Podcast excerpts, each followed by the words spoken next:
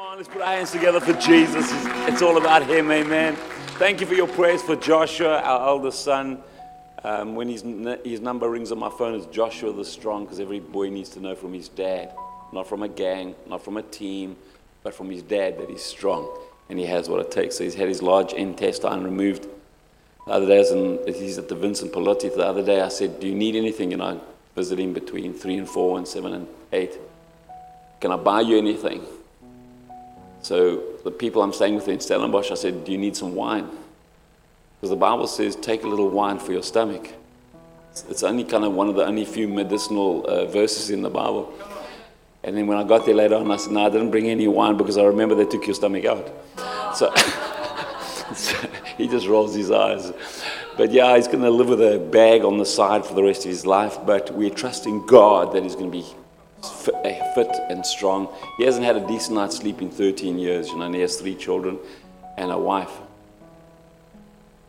I don't know what you guys are thinking, but Father, forgive them for what they're thinking right now. Forgive all the men here in Jesus' name. Pastor Milo and Pastor Allison, thank you so much for your generosity and your kindness. You guys are amazing. I love watching you on YouTube. I don't watch every preacher on YouTube, but I watch your pastor on YouTube. And I love this church and just love what God is doing. And I love your heart. I'm always inspired by you guys. And Karen and I count it an honor to be your friends and to walk this journey with you. Liberty Church is here for you. If we can help you in any way, we're here for you, you know. Amen. Amen. Are you ready for the word?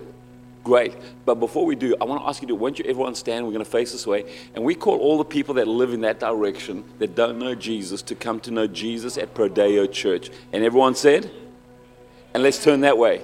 And we pray for all the people that live in that direction, that don't know Jesus. They will find Jesus in a church, or this church in Jesus. That we call them to salvation. Amen.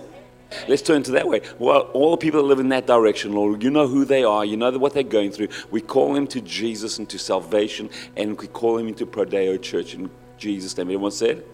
And lastly, this direction, we call all those people that live in that direction, Lord, in Jesus' my name, the rich, the poor, the young, the old, every person, no matter where they've been, no matter what they've done, that they matter to you. May they come and find Jesus and find a place here at Prodeo Church. And all God's people said? Amen. You may be seated. Okay, so I bounced off. I don't know what to preach, but then I thought I bounced off Pastor Marlon, and I said, I want to preach on how do Christians live in a cancel culture. I don't know if you know what cancel culture is. So whether you're on social, if you're on social media, you'll know what cancel culture is. If you're not on social media, you will realize that we live in a culture where we get canceled. So cancel culture refers to the practice of withdrawing support or canceling people, usually public figures, after they've done or said something destructive, distasteful, or morally disagreeable, even if it's done years ago in their youth. Initially, it brought to the surface some seemingly untouchable undesirables whose fame and fortune gave them carte blanche to be abusive, toxic, and unjust without suffering any kind of consequences. But these days, everybody from politicians to pastors, from actors to athletes, from comedians to commentators are being socially cancelled, based often on one post or one wrong tweet or one wrong tone or one wrong opinion or one wrong decision or one wrong anything. In some cases, dirt from 20 years ago or 200 years ago is being dug up and re-revealed for the world to see. If you've ever screwed up in any kind of public way, in any point, at any point in your life, it's very possible that you may be the next to get cancelled. You are one post away from being cancelled. While we've seen this primarily happen with well-known people who have done harmful or objectionable things, we'll also experience being cancelled in our own lives. At some level, we have all felt the pain and the shame of being written off, based on things we've done or we failed to do. We've all been unfriended, betrayed, dismissed, rejected, cast out. We've all felt cancelled by someone. But before we get too self-righteous, we've also cancelled others, haven't we? We can get sucked into cancel culture. by remembering people primarily for the scandalous or unacceptable things that they've done or the specific ways that they have hurt each one of us. And therefore, from our vantage point, that's who they are, fully and finally. They are beyond the scope of our forgiveness. They are beyond the scope of our redemption or our compassion. We don't give them a second chance. There's no grace from us. In cancel culture, any failure secures one result: banned for life. Our counter-cultural Savior, Jesus, will have none of it. Jesus called cancel people his friends. In fact, his circle of followers included a betrayer, a thief, and a prostitute, just to name a few. He was unwilling to cancel the worst of the worst, the dodgiest of the dodgy, and there are lots of them at Prodeo, and the guiltiest of the guilty. He moved towards those whom society moved away from. He befriended, he loved, he touched the outcast, the misfit, the leper, the liar, and the sexually deviant. He refused to reject those who had been rejected. He refused to denounce those who had been denounced, and he refused to shame those who had been shamed. In fact, it was the governing Romans of the time and the religious fraternity that tried to cancel Jesus. Now, there's one kind of canceling, however, that Jesus was all about. It's found in Colossians 2 and verse 14. Do we have that scripture? Colossians 2 and verse 14. He forgave us all our sins, having canceled the charge of our legal indebtedness, which stood against us and condemned us. He has taken it away, nailing it to the cross. Jesus has canceled all your sin, your past sin, your present sin, and your future sin. All your sin and my sin has been canceled on the cross. How good is our God? Come on, that deserves some applause.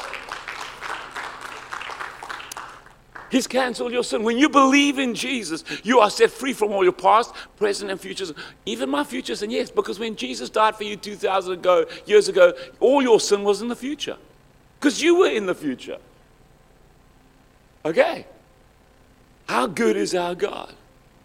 Now, Tullian Chividian, who is the grandson of the late, great Dr. Billy Graham, said this: the big difference between Jesus and cancel culture is that while our culture, including the church, cancels people who have done terrible things, Jesus cancels the terrible things that people are canceled for.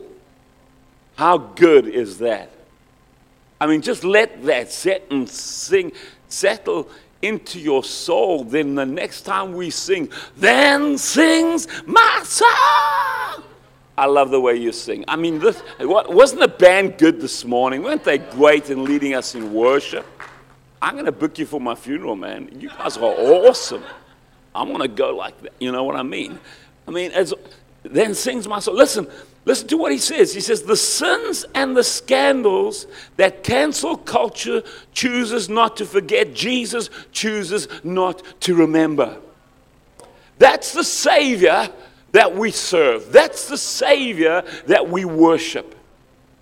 Now remember, the church as a whole has a reputation for being judgmental and canceling people.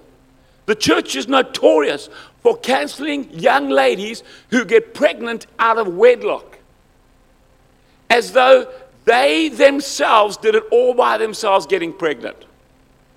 Have you noticed? We even had a radio DJ a couple of years ago that lay into young ladies at high school who are getting pregnant to get out of school, as though the ladies did it all by themselves. Listen, as far as I'm concerned, there was only one immaculate conception, and that was Mary. We take it out on the girls, but where's the guy? And how dare we as the church, and I know of pastors and I know of parents who throw a child out because they made one mistake, as though we as parents have never made a mistake. We as the church have never made a mistake. How judgmental. How self-righteous.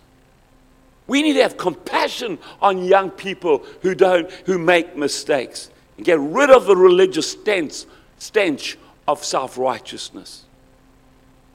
Lady at our church said that when she got divorced, her church cancelled her. It's taken her 4 years to get back into church. What is our problem? We cancel people who struggle with same-sex attraction. A couple of years ago in the 90s, with the AIDS pandemic, we had a lady who was a high-ranking officer in the Zambian Defense Force came and spoke at our church about the AIDS pandemic. We have 3 AIDS orphan homes in Johannesburg. We serve AIDS orphans, widows and orphans all over Africa. And she came to speak to us, and she said that her pastor canceled her, pulled her out of the choir, and said she couldn't come to church anymore because she refused to be intimate with her husband, who, while she was traveling as a high-ranking officer in the Zambian Defense Force around the world, her husband was sleeping around with other women in the height of the AIDS pandemic, and so she refused to be intimate. And because she refused to submit to her husband, her pastor canceled her. Her husband is now dead, and she's bringing up the children herself. Listen, young ladies, Ruth found her Boaz. Don't marry any banana, even if he's a born-again banana. I've been a pastor long enough to know that people get born again, but they're still bananas. They might be saved from their sins, but they're still making bad decisions, and there are lots of bozos in the Church of Jesus Christ. So you got to wait for your Boaz, and don't go and marry some lazy ass, or some cheating ass, or some dumb ass, okay? Wait for your Boaz. You know what I mean? I'm not going to tell you, just say to yourself, I'm not going to marry some cheating ass, some lazy ass, and some dumb ass. I'm going to marry my Boaz. If you don't understand that joke, ask the pastor afterwards. Friends, our job in the church is not to judge, but to love people. God is the only true, fair, just, and righteous judge. Now, that does not mean that we cannot hold people accountable whose behavior is deviant and destructive. But there's a difference. Cancel culture takes isolated, often time-capsuled events and comments and makes assumptions without any consideration or understanding of the context, the facts, or mitigating circumstances. Then someone goes on and makes judgmental accusations to self-righteously declare a verdict of canceled as the sole judge, adjudicator, and jury, and as though they are God themselves. In the church, when it comes to accountability and to resolving conflict, there is a process. Jesus spelled it out in Matthew chapter 18, verses 15 to 20. He says, when you get offended by someone, don't go and spread your offense on social media and tell everyone else about it. Did you know what they did to me? Or post some criticism. Jesus said, you don't take your offense to the world. You go to the person who offended you, and your goal is always reconciliation, not cancellation, or obliteration, or ostracizing. You go to the person, and you ask them, listen, you said that or you did that. And by the way, 3 great words to always use in conflict resolution. Help me understand. Maybe you misunderstood. Communication, you learn this at varsity, Communication 101. It's not what you say, it's what the other people hear you say.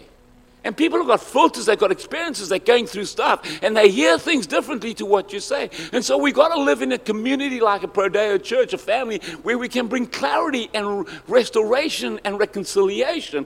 And we clear things up. We say, listen, you said this, help me understand what you were meaning. Then Jesus said, if that person won't reconcile or engage in the process, then take 2 or 3 others who have the same values and same goals as you, that you want reconciliation, not cancellation. In a community, that's why it's important to be part of a life group, part of a church team, a church family, so you can live in healthy community. Because life is messy. Stuff happens. The yogurt hits the fan. Every now and again, right? So we need to. And then Jesus says, now if they won't listen to 2 or 3 or 4 of you, then you take it to the church leadership. Now I've done this in my life before. And then as a church leadership, you cannot violate community. In the early church, the worst thing for a believer is to be outside of a church in a pagan society, because there's no salvation outside of the church in a pagan society. And I want to tell you, we live in an increasingly pagan society, a post-Christian society, where our society is getting more crazy, more ludicrous, more unscientific. The agenda in society when it comes to gender, when it comes to finances, when it comes to nearly every avenue of life, it's not biblical, it's not good for our children, and we need to be parents who know how to stand up for the truth so we can secure our children's destiny and future. And the church is going to become more and more unpopular. We need to be able to stand up. And sometimes Jesus says, if they won't listen to the church, then you put them outside the church and you treat them as a tax collector and a Gentile. Because the worst thing for someone in those days is to be outside the church, because there's no salvation outside the church. You've got to be part of the family. In our day and age, if I don't greet someone, they leave our church. Now, hopefully they'll go to another church. Sometimes I really don't mind. Some people. Anyway. Not a good pastor like your pastor. It's just sometimes when I hear some people go and say, God bless that church. But listen, there's not only one church. There's lots of great churches. But I want to tell you, Jesus. Now, how did Jesus treat the tax collector and the Gentile? He was always honest. He was always truthful. But he was never judgmental. Never. He loved people on the outside. That's what made Jesus so attractive. Why do you think crowds followed him for 3 days without food? You can't even come to a Prodeo meeting without something to eat. But they followed Jesus for 3 days without food. That's how beautiful he was. And everyone was attracted to Jesus. Beautiful. Where was I? Oh, Matthew 18. Matthew 18. All conflict resolution and accountability in the church should always be a process that is Bible-based, grace-filled, prayer-saturated, the goal of which is always restorative and never punitive. And it's never one person. It's a team that makes the decision. We should not be surprised when we read about churches and leaders in churches who are being disciplined or fired or resigning. We shouldn't be surprised when we hear that there's some failure in the Church of Jesus Christ, and we hear about it on social media, we see it in documentary series, we see it on YouTube. Listen, human failing was apparent in the early church, and they didn't even have social media. Paul writes to the Corinthian church in 1 Corinthians chapter 5, and he tells to the leaders to stop being how to deal with a person in the church who's being blasé because they're sleeping with their father's wife. The church has always had to deal with fragile human beings, and that's never invalidated the church. I want to tell you, that don't listen to all the stats out there. The church is dying. There's less attendance in the church. No. Inherited religion. In other words, people following the religion of their parents or going to their parents' church is dying out. But religion or faith that is a choice is growing. The church of Jesus Christ is growing like it's never grown before. So don't let people tell you the church is dying out. It's not dying out. Religion's dying out, and that's a good thing. But the church of Jesus Christ is growing from glory to glory. Amen. Every church, every family, every business, every organization has to have values and processes that enable them to deal with those who defy and damage the people and the entity, whether the entity be the church, the family, the business, or an organization. Yet in cancel culture, any dumb person with a smartphone can decide to individually be the judge, prosecutor, and jury, and cancel another person or a group of people, and they have access to publish their self-righteous accusation, their victimizing verdict on social media to shame, to ostracize, and to cancel those that they disagree with.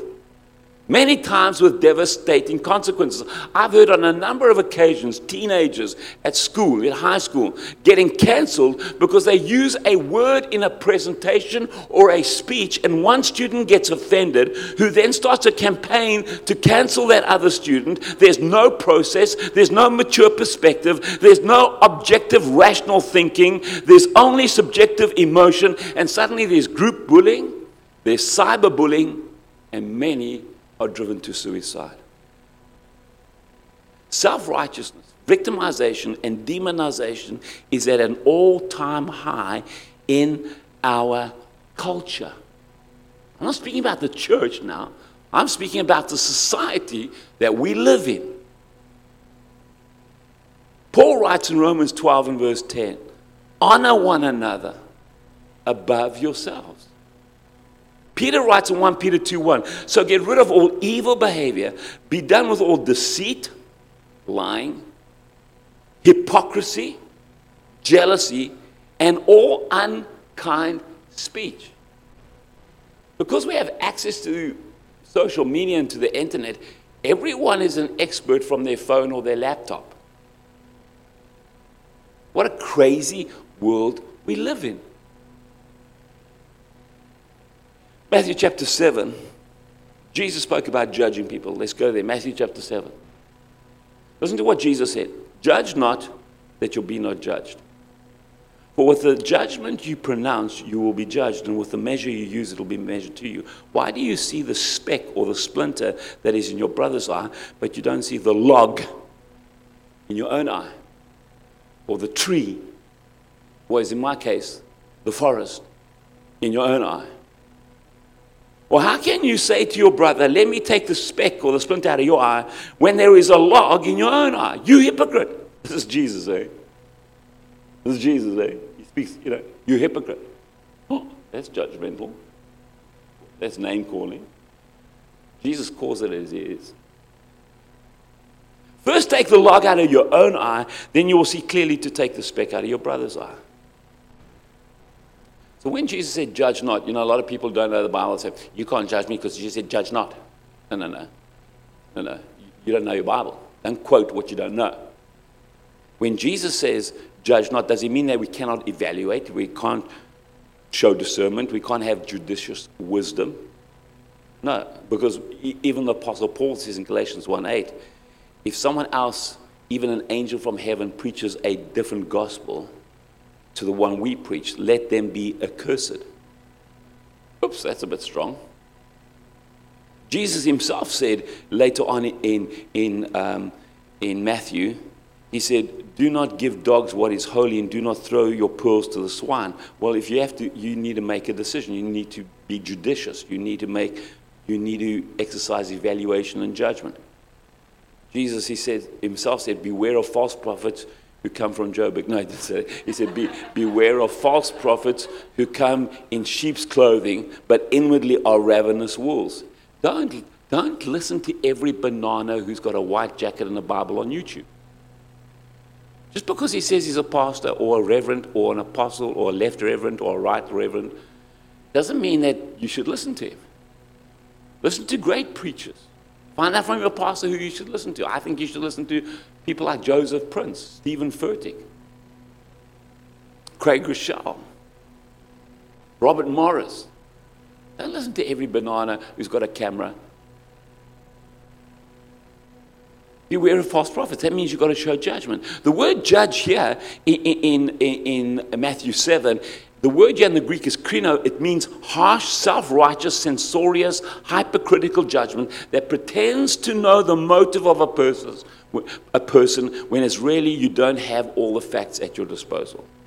Here's the thing about being able to find the speck or the splinter in someone else's eye. When you have a tree or a log in your own eye, the difference between a splinter and a log is that it's the same substance, but a different size. You see, the reason why we can see a splinter in someone else's eye is because we got a log in our own eye. It's easy to see the faults in you when the same faults run in me. Can you see that? We become judgmental when the sin I so easily see in you lives in me. That's why I can see it. It's the same substance, but a different size. In 2 Samuel 11 and 12, we have the account of David, the king of Israel, and Bathsheba. And it says, in the time when kings went to war, David didn't go. He's out of place. He wasn't following God's call for his life, but he's king. He could make decisions. Sometimes you get to a senior and you're the main one. MMW, what counts? And David decides not to go to war, and he sees Bathsheba having a bath over his balcony. I don't know why she's bathing outside anyway. And David, who's very wealthy, he has many wives. He takes the wife of Uriah the Hittite, the only wife of Uriah the Hittite, to his chambers that night because he'd ordered some cologne on Take-A-Lot. When he could have taken any of his wives, invited any of his wives up to his chambers. The Bible says that David was very wealthy and he had many wives. Now that's just a miracle in all on its own. He was wealthy. Get it? Can you? And he had many wives. I mean, it just boggles the mind. But he was the king. That's why he was the king. He was the king. You know. Listen, I'm happily married.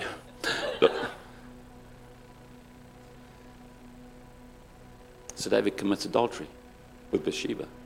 He gets Uriah the Hittite killed. Nathan the prophet comes to David and he says, "Listen, we've got an issue here. I need your wisdom. There was a rich man who had many flocks. And there was a poor man who had one ewe. And this family, this poor man with his family, they loved this ewe. This ewe was like, the Bible says, it was like a daughter to him. Like this ewe sat with him at the table, this ewe lamb watched TV with them. This ewe, it was just everything. Now, the rich man entertained a guest from a faraway country, and the guest wanted to have a spit bry. And the rich man, instead of going to his flocks, went and he took the little ewe lamb that the family loved from the poor man. He took it away and he bribed that ewe lamb for his guest. David said, "Surely that man shall die." And Nathan says, "You are that man." Now, sometimes you sit in church and the pastor's preaching and it's you. You read your Bible and it's you. He says, "You are that man." Why was David so angry that the rich man had to die when the Bible says if you steal a sheep, you have to return it fourfold? The reason why David was so angry is that the sin that was in the rich man was in him. The speck in the rich man's eye was a log in David's eye. We find it so easy to judge and cancel people because the splinter in them reminds us of the log in us. John 8, last scripture. And maybe the band can come up and make me sound spiritual. We need the Holy Spirit to move right now. You know, John 8, the Bible says that the Pharisees came to test Jesus. And they threw a woman before him who was... found in the act of adultery. She was caught in the act. You remember that scripture? I don't know if you remember that scripture, where they found this woman caught in the act of adultery and they threw her before Jesus. And they said, "The law requires us to stone her. What do you say?" Now my question is, where's the guy? I think the guy was a Pharisee and he was still pulling up his pants. I mean, I don't know if you read the Bible like that. You know, that's how I read the Bible, you know. I can't tell my grandkids Bible stories because my imagination's too wild. So there's a Pharisee, he's pulling up his pants. So Jesus says to him, "Let he who has no sin, no log, cast the first stone." And then the Bible says Jesus wrote in the sand. Maybe he's doing noughts and crosses. I don't know. And then you just hear the feet of Pharisees leaving. He says to the woman, "Where are your accusers?" She says, "There aren't any." He says, "Nor do I condemn you." Jesus said, "I forgive you. Therefore go and sin no more." See, Pharisees say, sin no more. Religious people say, Pharisees say, sin no more, and maybe we will forgive you. Cancel culture says, sin once. 20 years ago, yesterday, sin once, and we will never forgive you. Jesus says, "I forgive you.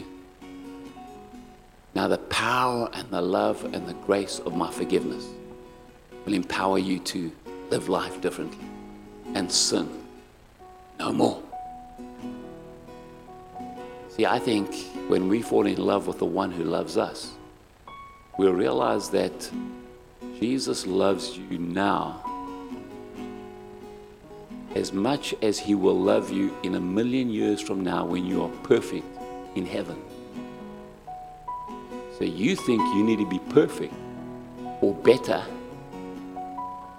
to earn his love. No!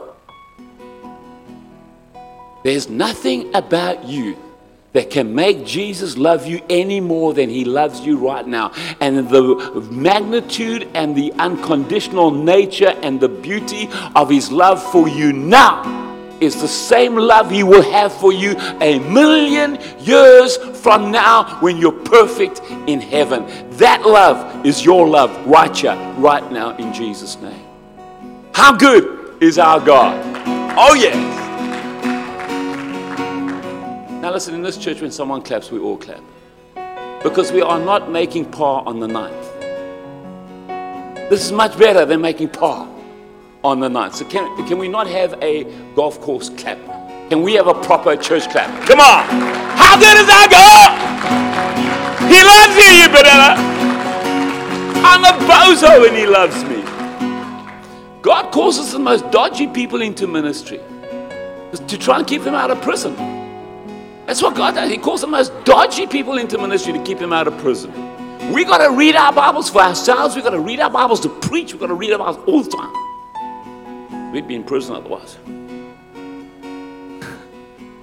True story. See what the Pharisees did. The Pharisees would have stoned her if they could, but they couldn't. Jesus could have stoned her because he was perfect and sinless. Jesus could have stoned her if he would, but he wouldn't. That's the difference between Jesus and religion. Let's stand in God's presence right now. And won't you just position yourself to receive Holy Spirit's comfort, Holy Spirit's presence, Holy Spirit's revelation of the Father, the Father's love for you, the Holy Spirit's download of who Jesus is to your heart right now. And right now, if you're in this place and you've been trying to control others and you've been making judgments and you've been making definitive remarks, maybe you've even gone as far as bullying others to get your own way, then won't you just say, "Lord, I want to change. I want to repent." The word repent is just to change your mind. That's all it means. Just to change your mind. Change your mind about who you think God is. Change your mind about what you feel about yourself, your identity, your disappointments. Change your mind about other people around you. And stop being a bully. Start become gracious, kind, forgiving, patient. And the world doesn't revolve around you, so you don't have to spin it anymore. So for those who have arrested control, who've manipulated, who've bullied, who've been overprotective, over-anxious, overbearing, overwhelming, I release you right now to relax and receive the peace of God in Jesus' name. Receive it right now. If God forgives you, you can forgive you. If you can't forgive you, you're not better than God. So who do you think you are? receive the forgiveness that comes from God right now. Just breathe, take a deep breath in and breathe out and say, thank you, Jesus, for forgiving me. If you've been on the sharp edge of a controlling parent, of judgmental people, whether it be in the church or in life or at work, maybe you've been forced to do things you never wanted to do. Maybe you're the one that you feel like you were thrown in front of Jesus and everyone's always pointing fingers at you. Maybe someone took advantage of you. They bullied you. They hurt you. They took something from you that has left a wound in your heart, a scar on your soul. Right now, that damage, that abuse, that pain doesn't define who you are. You're a child of God. You are loved by God. If you believe in Jesus, you're the righteousness of God in Jesus, even though unrighteousness and wickedness has affected you or come from you. You're not defined by your sin, your mistakes, your hurts, your past, your disappointments, your regrets, your pain. You're not defined by that. So be healed in Jesus' name. Online, be healed in Jesus' name. Be healed right now. Receive the healing of the Holy Spirit right now. Just turn your palms towards heaven as an act of receiving. Holy Spirit, move on every person right now and fill them with your Holy Spirit and bring healing to their hearts right now. I was going to call you forward, but I just said stay where you are, but receive what God has for you where you are right now. Receive that. Receive that healing in Jesus' name. Yes, you've been betrayed. Yes, you've been cancelled. Yes, that divorce shouldn't have happened, but that doesn't define you. You're a child of God. Walk tall, live large, be who God made you to be. There's healing happening in people's lives, in people's souls. There's healing happening in people's bodies right now. I bring every sickness, every disease that is limiting you, that is causing pain, that has followed you for years. Every diagnosis, I cancel it in Jesus' name, because Jesus, who was whipped on the whipping post, who died for us on the cross, by his stripes I declare you are healed right now in Jesus' name. Receive your healing. Walk in your healing. Praise him for your healing even before you see it or you feel it. Walk in faith. Walk in all God has for you. And if you're in this place or you're online and you've never said yes to Jesus, you've been to church a couple of times, trying to fit in with these crazy people, dodgy people. But listen, you don't have to fit in. You just got to believe in Jesus. If you've never said yes to Jesus, you don't know in your soul that if you die this afternoon, you go straight to heaven. If you want to have that assurance that your past is forgiven, that your future is secure in God, that God has a plan for you in His Son Jesus, that the Holy Spirit wants to live in you and through you for the Father's glory. If you want to say yes to Jesus, whether you be online or in person right now, just raise your hand right now. Just raise your hand saying, yes, I want to say yes to Jesus. And I want to say a short prayer for you and help you pray a prayer that will secure your commitment and your belief and your love for Jesus. Just raise your hand right now. Is there anyone? Just raise your hand right now. Awesome. Anyone else? Anyone else? Right now. There's one hand in the front. Is there another hand online? Is there someone else in the middle or the back? Just raise your hand right now. Say yes to Jesus. We're going to all pray this prayer for my brother. And then I want you to go and see Pastor Milo afterwards, and he's going to help you in your journey. But let's all pray this prayer. Say, Lord Jesus. Come on, let's say it out loud. Lord Jesus, I come to you, and I declare that I believe in Jesus. I'm a sinner in need of a Savior. And from this day forward, I believe in Jesus. I believe that you died for me. I believe you rose from the dead, and I believe you're coming soon. So Jesus, I will follow you all my days, because I'm a believer from this moment on. I'm no longer a sinner. I'm the righteousness of God in Jesus. I'm a righteous brother. I'm a righteous sister. I belong to you, Lord. So Lord, I will follow you all my days. Thank you for my new life. In Jesus' name. Amen. Can we give it up for our brother here? Give it up for everyone that prayed that prayer. If you prayed that prayer online, in Jesus' name.